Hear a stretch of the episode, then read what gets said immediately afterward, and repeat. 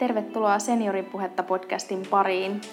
Tällä kertaa mulla on täällä Tuija Salmi, joka on sisustussuunnittelija ja erikoistunut muistiystävällisten ympäristöjen suunnitteluun. Tervetuloa. Kiitos, mukava tulla. Kiitos, mukava saada sut tänne näin. Me käsitellään tosiaan nyt sitten tämmöistä muistiystävällistä sisustussuunnittelua ja, ja esteettömyyttä ja kodin turvallisuutta koskien ikäihmisiä. Ja, ja tota, aloitetaan ihan sillä, että miten päädyit tähän?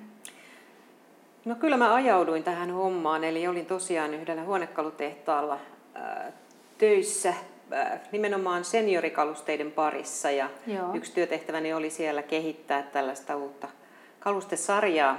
Silloin perehdyin enempi myös tähän esteettömyyteen ja, ja tehtiin silloin jo suunnitelmia sitten erilaisiin hoivakoteihin siellä ja silloin oikeastaan niin mulle tuli tämmöinen suuri valaistuksen hetki, että tajusin, että näissä hoivakodeissa asuvat henkilöt, niin ne on pääsääntöisesti muistisairaita.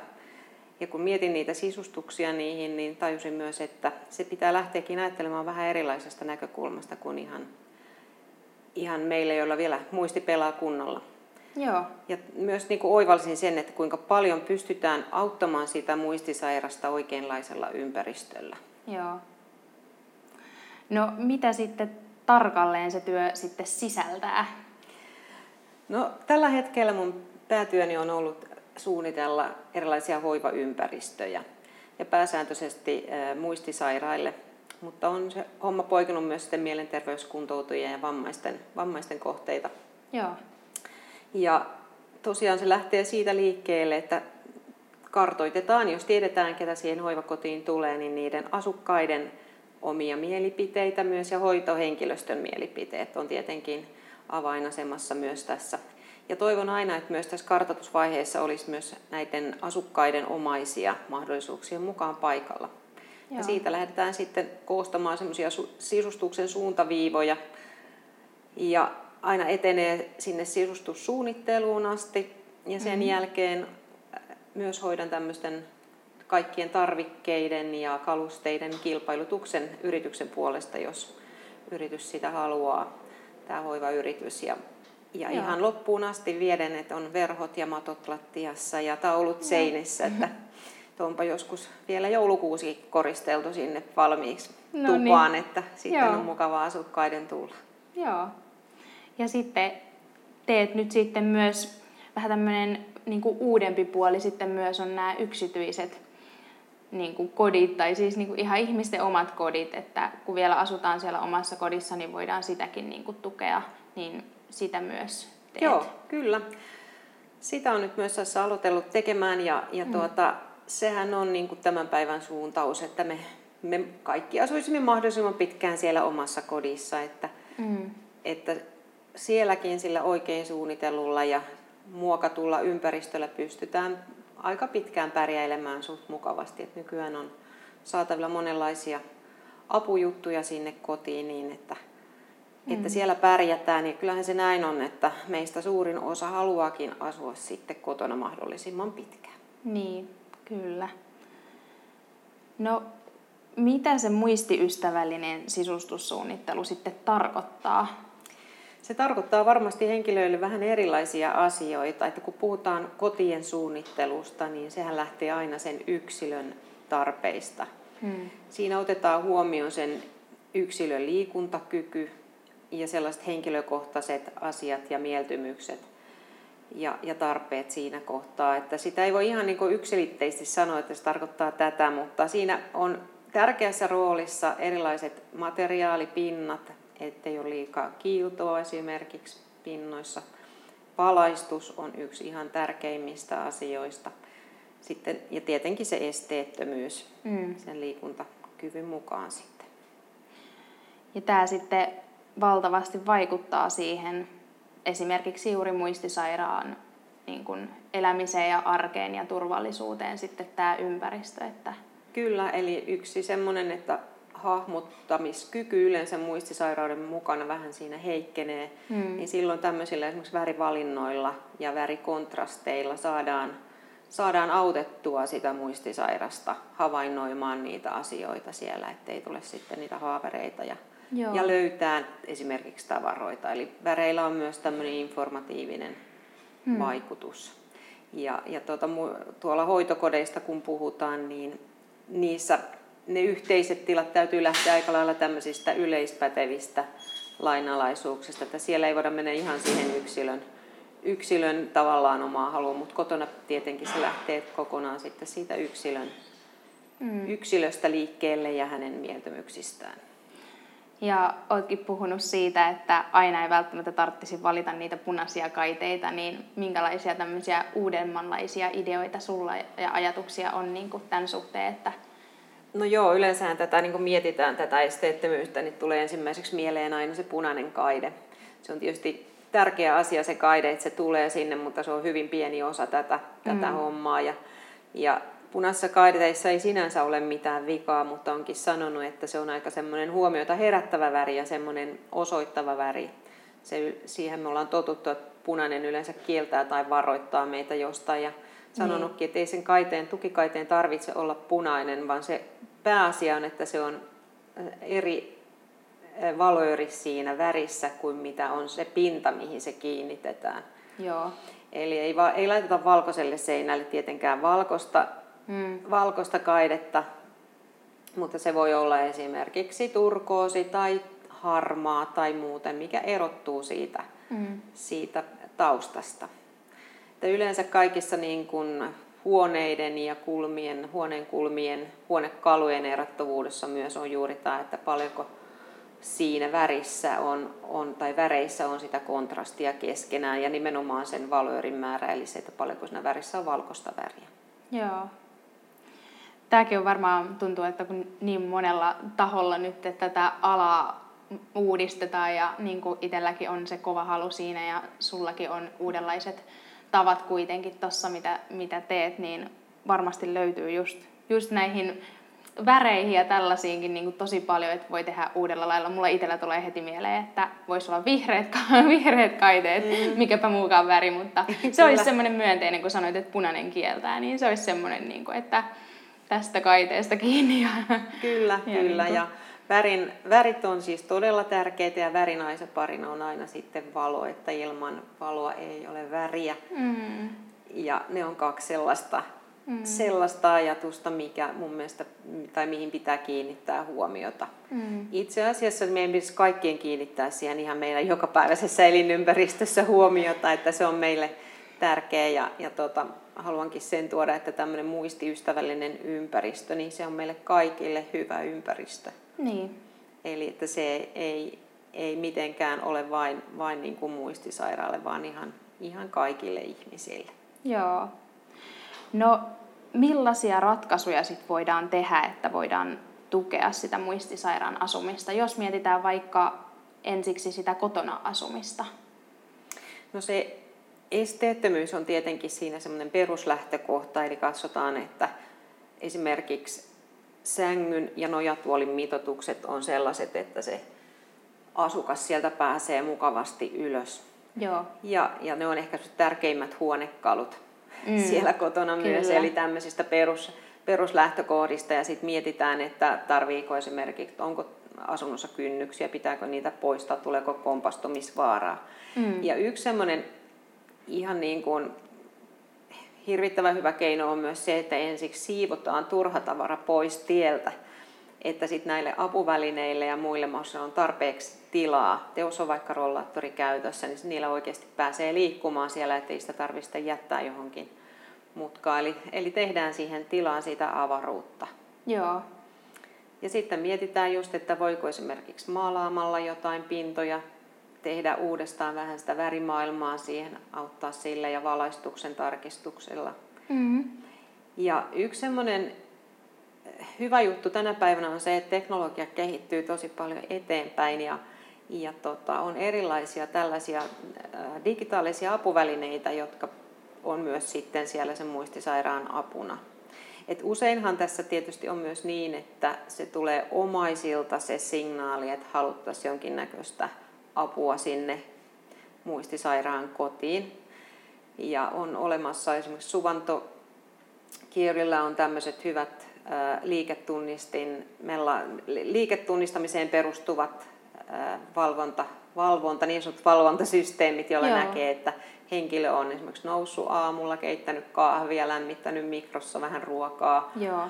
Ja näkee, että sieltä normaalit toiminnot on lähtenyt liikkeelle, että se antaa kyllä hyvin, hyvin tuota, mm. sitten omaisille sitä semmoista mielenrauhaa, että hei, kaikki on hyvin siellä kotona. Että mm. sehän, on, sehän on tärkeää. Ja tuohan se sille muistisairaalle myös semmoisen turvallisuuden tunteen, että, mm. että jos mulle jotain täällä sattuu, niin joku sen huomaa. Kyllä. Siihen kyllä. pystyy laittamaan erilaisia hälytys, hälytyksiä sitten, että jos ei vaikka sängystä noustakaan johonkin tiettyyn kellon aikaan mennessä, niin se antaa sitten hälytyksen sinne omaisille. Joo. Että nyt on ehkä jotain, jotain sitten vielä siellä Joo. kotona. Ja, ja toinen hyvä juttu on liesivahti, että paloturva-asiathan on yksi semmoinen tärkein, mm. tärkeimpiä asioita nyt kun mietitään sitä muistisairaan ympäristöä, että se olisi mietitty sillä että ettei niitä riskejä siellä synny. Kyllä. Joo, mä meinasinkin just sitä kysyä, että kuka yleensä ottaa yhteyttä, että kun puhutaan muistisairaista, niin jos se on edennyt jo pidemmälle tai on muutenkin ikää, niin ei välttämättä itse tule otettua yhteyttä, niin ne on varmaan ne omaiset sitten. Että Joo, kyllä, mi- kyllä se on joku läheinen, läheinen ihminen siinä, että, että aika usein ne on sitten on niitä lähempiä, läheisempiä omaisia tai sitten ystäviä, että jos ei Joo. ole esimerkiksi kovin lähellä asuvia sukulaisia. Että, että muistisairaudessa on se viheliäinen puoli just, että sitä ei oikein itse sitten huomaa ja niin. muista tietyssä kohtaa, että huomaa, että nyt on ehkä jotain, mutta että aika usein se tulee kyllä sitten se semmoinen lähtösysäys tällaisille muutoksille sieltä lähipiiristä. Mm, kyllä. Ja varmaan ihan, kun tätähän voi tosiaan tehdä ihan, ei tarvi olla välttämättä muistisairas, kuten sanoit, että suunnittelet myös erilaisia hoitokoteja mm. ja kuntoutujille erilaisia paikkoja, niin, niin ei tarvi olla muistisairas, että voi kotona sitä niin kuin, sisustusta ja, ja vähän niitä, sitä esteettömyyttä kartottaa ja miettiä parempia ratkaisuja niin kuin vanhenemisen varalle. Joo, ei todellakaan. Eli kyllähän siis ikääntyminen tuo tiettyjä rajoitteita siihen liikkumiseen, tai sitten joku sairaus tai vamma, mikä mm. on tullut, niin se, sehän on ihan, ihan juuri näin, että myös heillä on monenlaisia tarpeita sitten, jotka, jotka pitää ottaa huomioon siellä kodin, kodin ympäristössä. Kyllä, joo, ja niin kuin varmasti niin kuin kaikki muukin, kun tulee enemmän tutuksi, niin sitten ne niin kuin ihmiset uskaltaa enemmän pyytää siihen apua ja tietää, että tällaista voi tehdä. Että nyt näkee tosi paljon meilläkin ihan niin kuin tässä työssä nähdään paljon sitä, että sitä kotia ei ole välttämättä koskaan vuosikymmenten aikana muutettu. Mm. Ja sitten tässä on aika paljon siinä aikana, kun he ovat eläneet, kun saattaa olla yli 90 mm. asiakkaita meilläkin, niin eh, tässä on muuttunut aika paljon se, miten on tehty, että on ollut ennen paljon sokkeloisempaa ja pienempiä käytäviä ja kynnyksiä, ja nykyisin tuntuu, että on semmoista avaruutta jo niin kuin rakennusvaiheessa paljon Joo, enemmän. kyllä, kyllä. Et muistisairaala on tietenkin se, että se tuttu ympäristö on hänelle tuttu ja turvallinen, eli sitä kannattaakin siinä mielessä niin kuin vaalia, että se muut pysyy mahdollisimman samankaltaisena, mitä se on ollut, niin hän osaa siellä silloin liikkua. Mm. Ja sellainen, että yleensä nämä muutostyöt kannattaisikin tehdä heti siinä muistisairauden alussa, koska silloin tämä henkilö vielä pystyy omaksumaan uusia Aivan. asioita, oppii käyttämään uusia laitteita ehkä. Eli että mitä pidemmälle se on mennyt se sairaus, niin sen vaikeampi on sitten enää tavallaan sopeutua, jos pitää tehdä sellaisia muutoksia siellä, siellä tuota, kotona. Mutta vaikka tavallaan tuntuu, että vielä ei tarvitsisi olla jotain tiettyjä muutoksia siellä kotona, vaan vielä pärjää, niin, niin siitä huolimatta ne pitäisi tehdä niin kuin heti juuri sen tämän takia, että Joo. silloin sitä omaksumiskykyä vielä usein on kumminkin jonkun verran jäljellä. Kyllä. No sitten tuommoisesta turvallisesta asumisesta, mainitsit jo liesivahtia ja tämmöistä, niin miten tavallaan, mitä semmoisia, jos on vaikka ajatellaan, että että joku, no ihan kuka tahansa meistä tietysti voisi hankkia tämmöistä, niin hän on hyvää turvallisuutta meille kaikille, mutta jos vaikka joku omainen nyt kuuntelisi ja miettisi, että hei, omalle vanhemmalle voisi ostaa, niin, niin kuin, mitä sä suosittelisit siihen turvallisuuteen niin kuin ensisijaisesti? No tämä on varmaan taas vähän siitä henkilöstä kiinni ja siitä, mm. minkälaisia aktiviteetteja hänellä on. Mutta kyllä tämä varmasti just tämä tämmöiseen liikkumiseen liittyvä turvallisuus on yksi asia.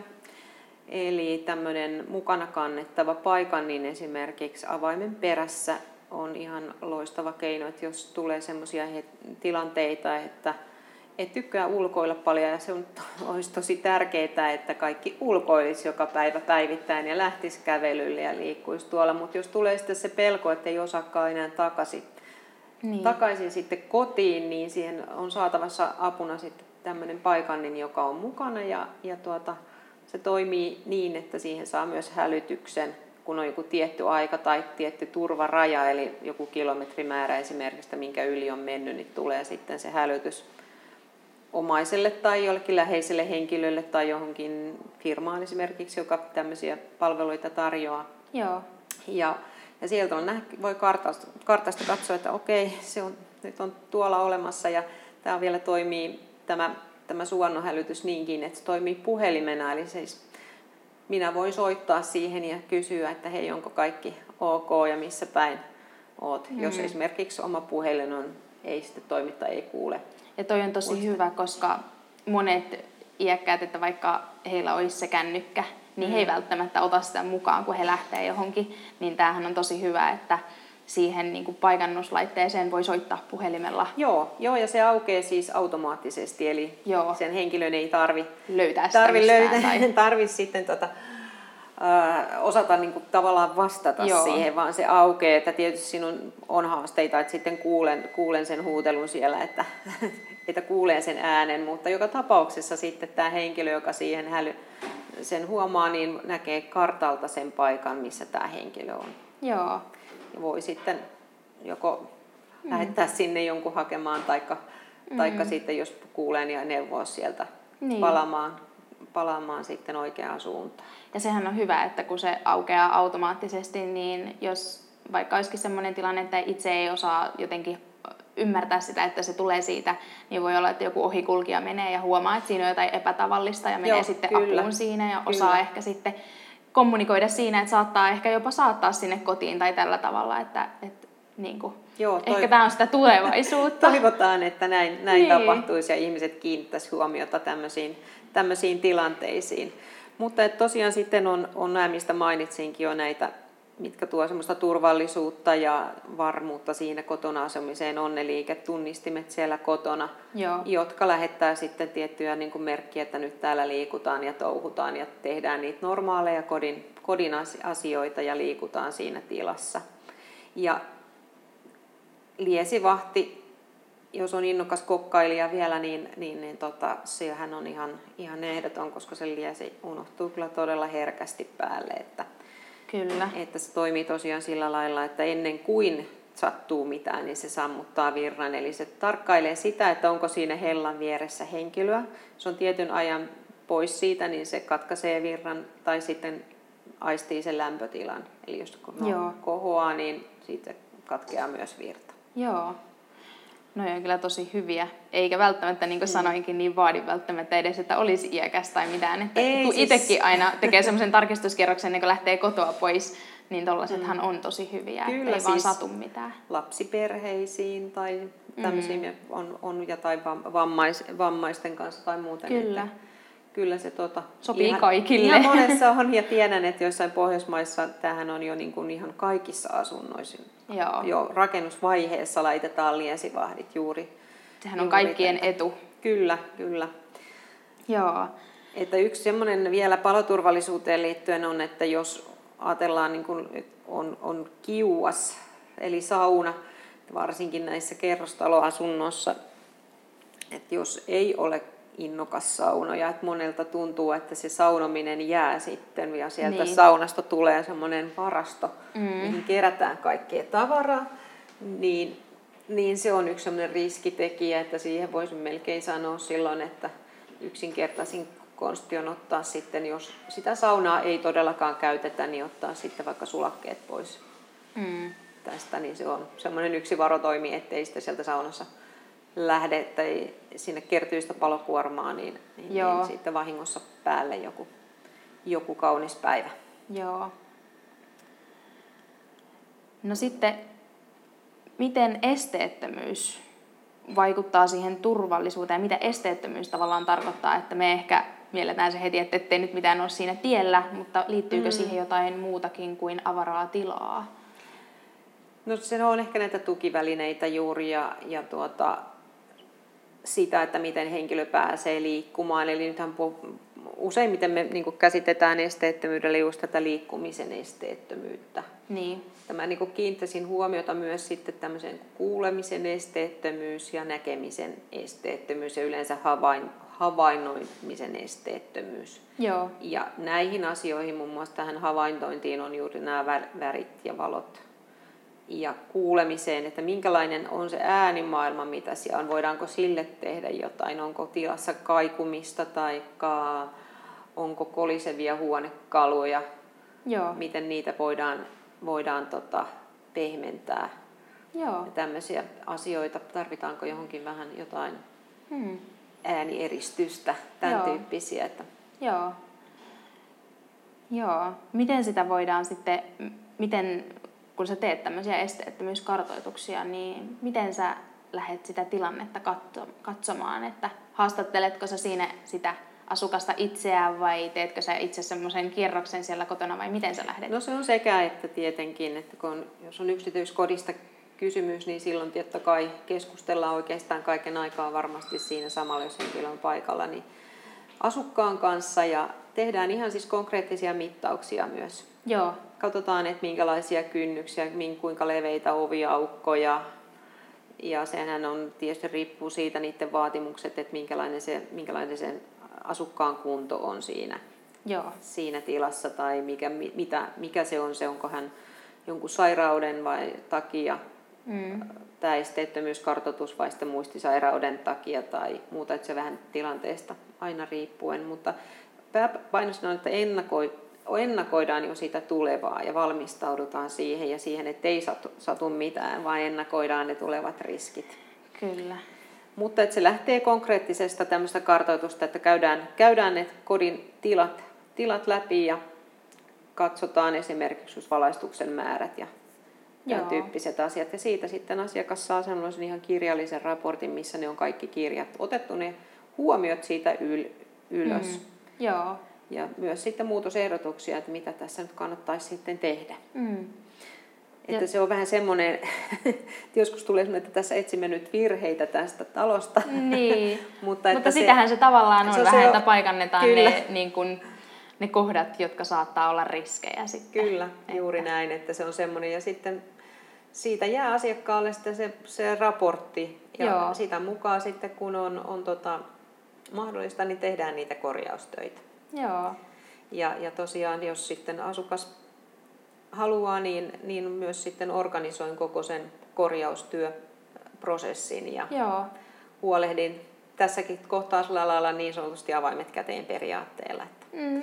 Monesti tämmöisen, tämmöisen henkilön, jonka toimintakyky on alentunut, niin on jo haasteellisempaa itse lähteä niin kuin organisoimaan jotain no joo. remonttia tai hankkimaan jotain parempaa nojatuolia esimerkiksi, että mikä, on, mikä sopisi Niinpä. hänelle ja olisi hänelle eduksi tässä kohtaa, niin silloin olen Niinpä. siinä sitten tämmöisenä apukäsin. Kyllä, siinä joutuu niin kuin, asioida useamman eri tahon kanssa ja tehdä, mm. tehdä monenlaisia toimenpiteitä, niin se on mukava, että on tämmöinen niin kuin, palvelumahdollisuus, että tämäkin on aika uutta nyt sitten, niin kuin, mitä tavallaan olet tuonut tähän ja mun mielestä se on hienoa, että sinne mm. koteihin nyt aletaan nimenomaan panostaa palveluilla ja sillä turvallisuudella ja kaikilla apuvälineillä ja muulla, jotta sitten se olisi niin kuin, jo ennaltaehkäisevässä vaiheessa tietenkin, ja että mm. se kotona asuminen olisi sitten mahdollista niin kuin mahdollisimman pitkään. Joo, kyllä. Kyllä tämä on aika sillä lailla uutta, että tätä monet niin kuin mm. sanoo, että ai jaa, että eihän tiennytkään, että niin, tällaista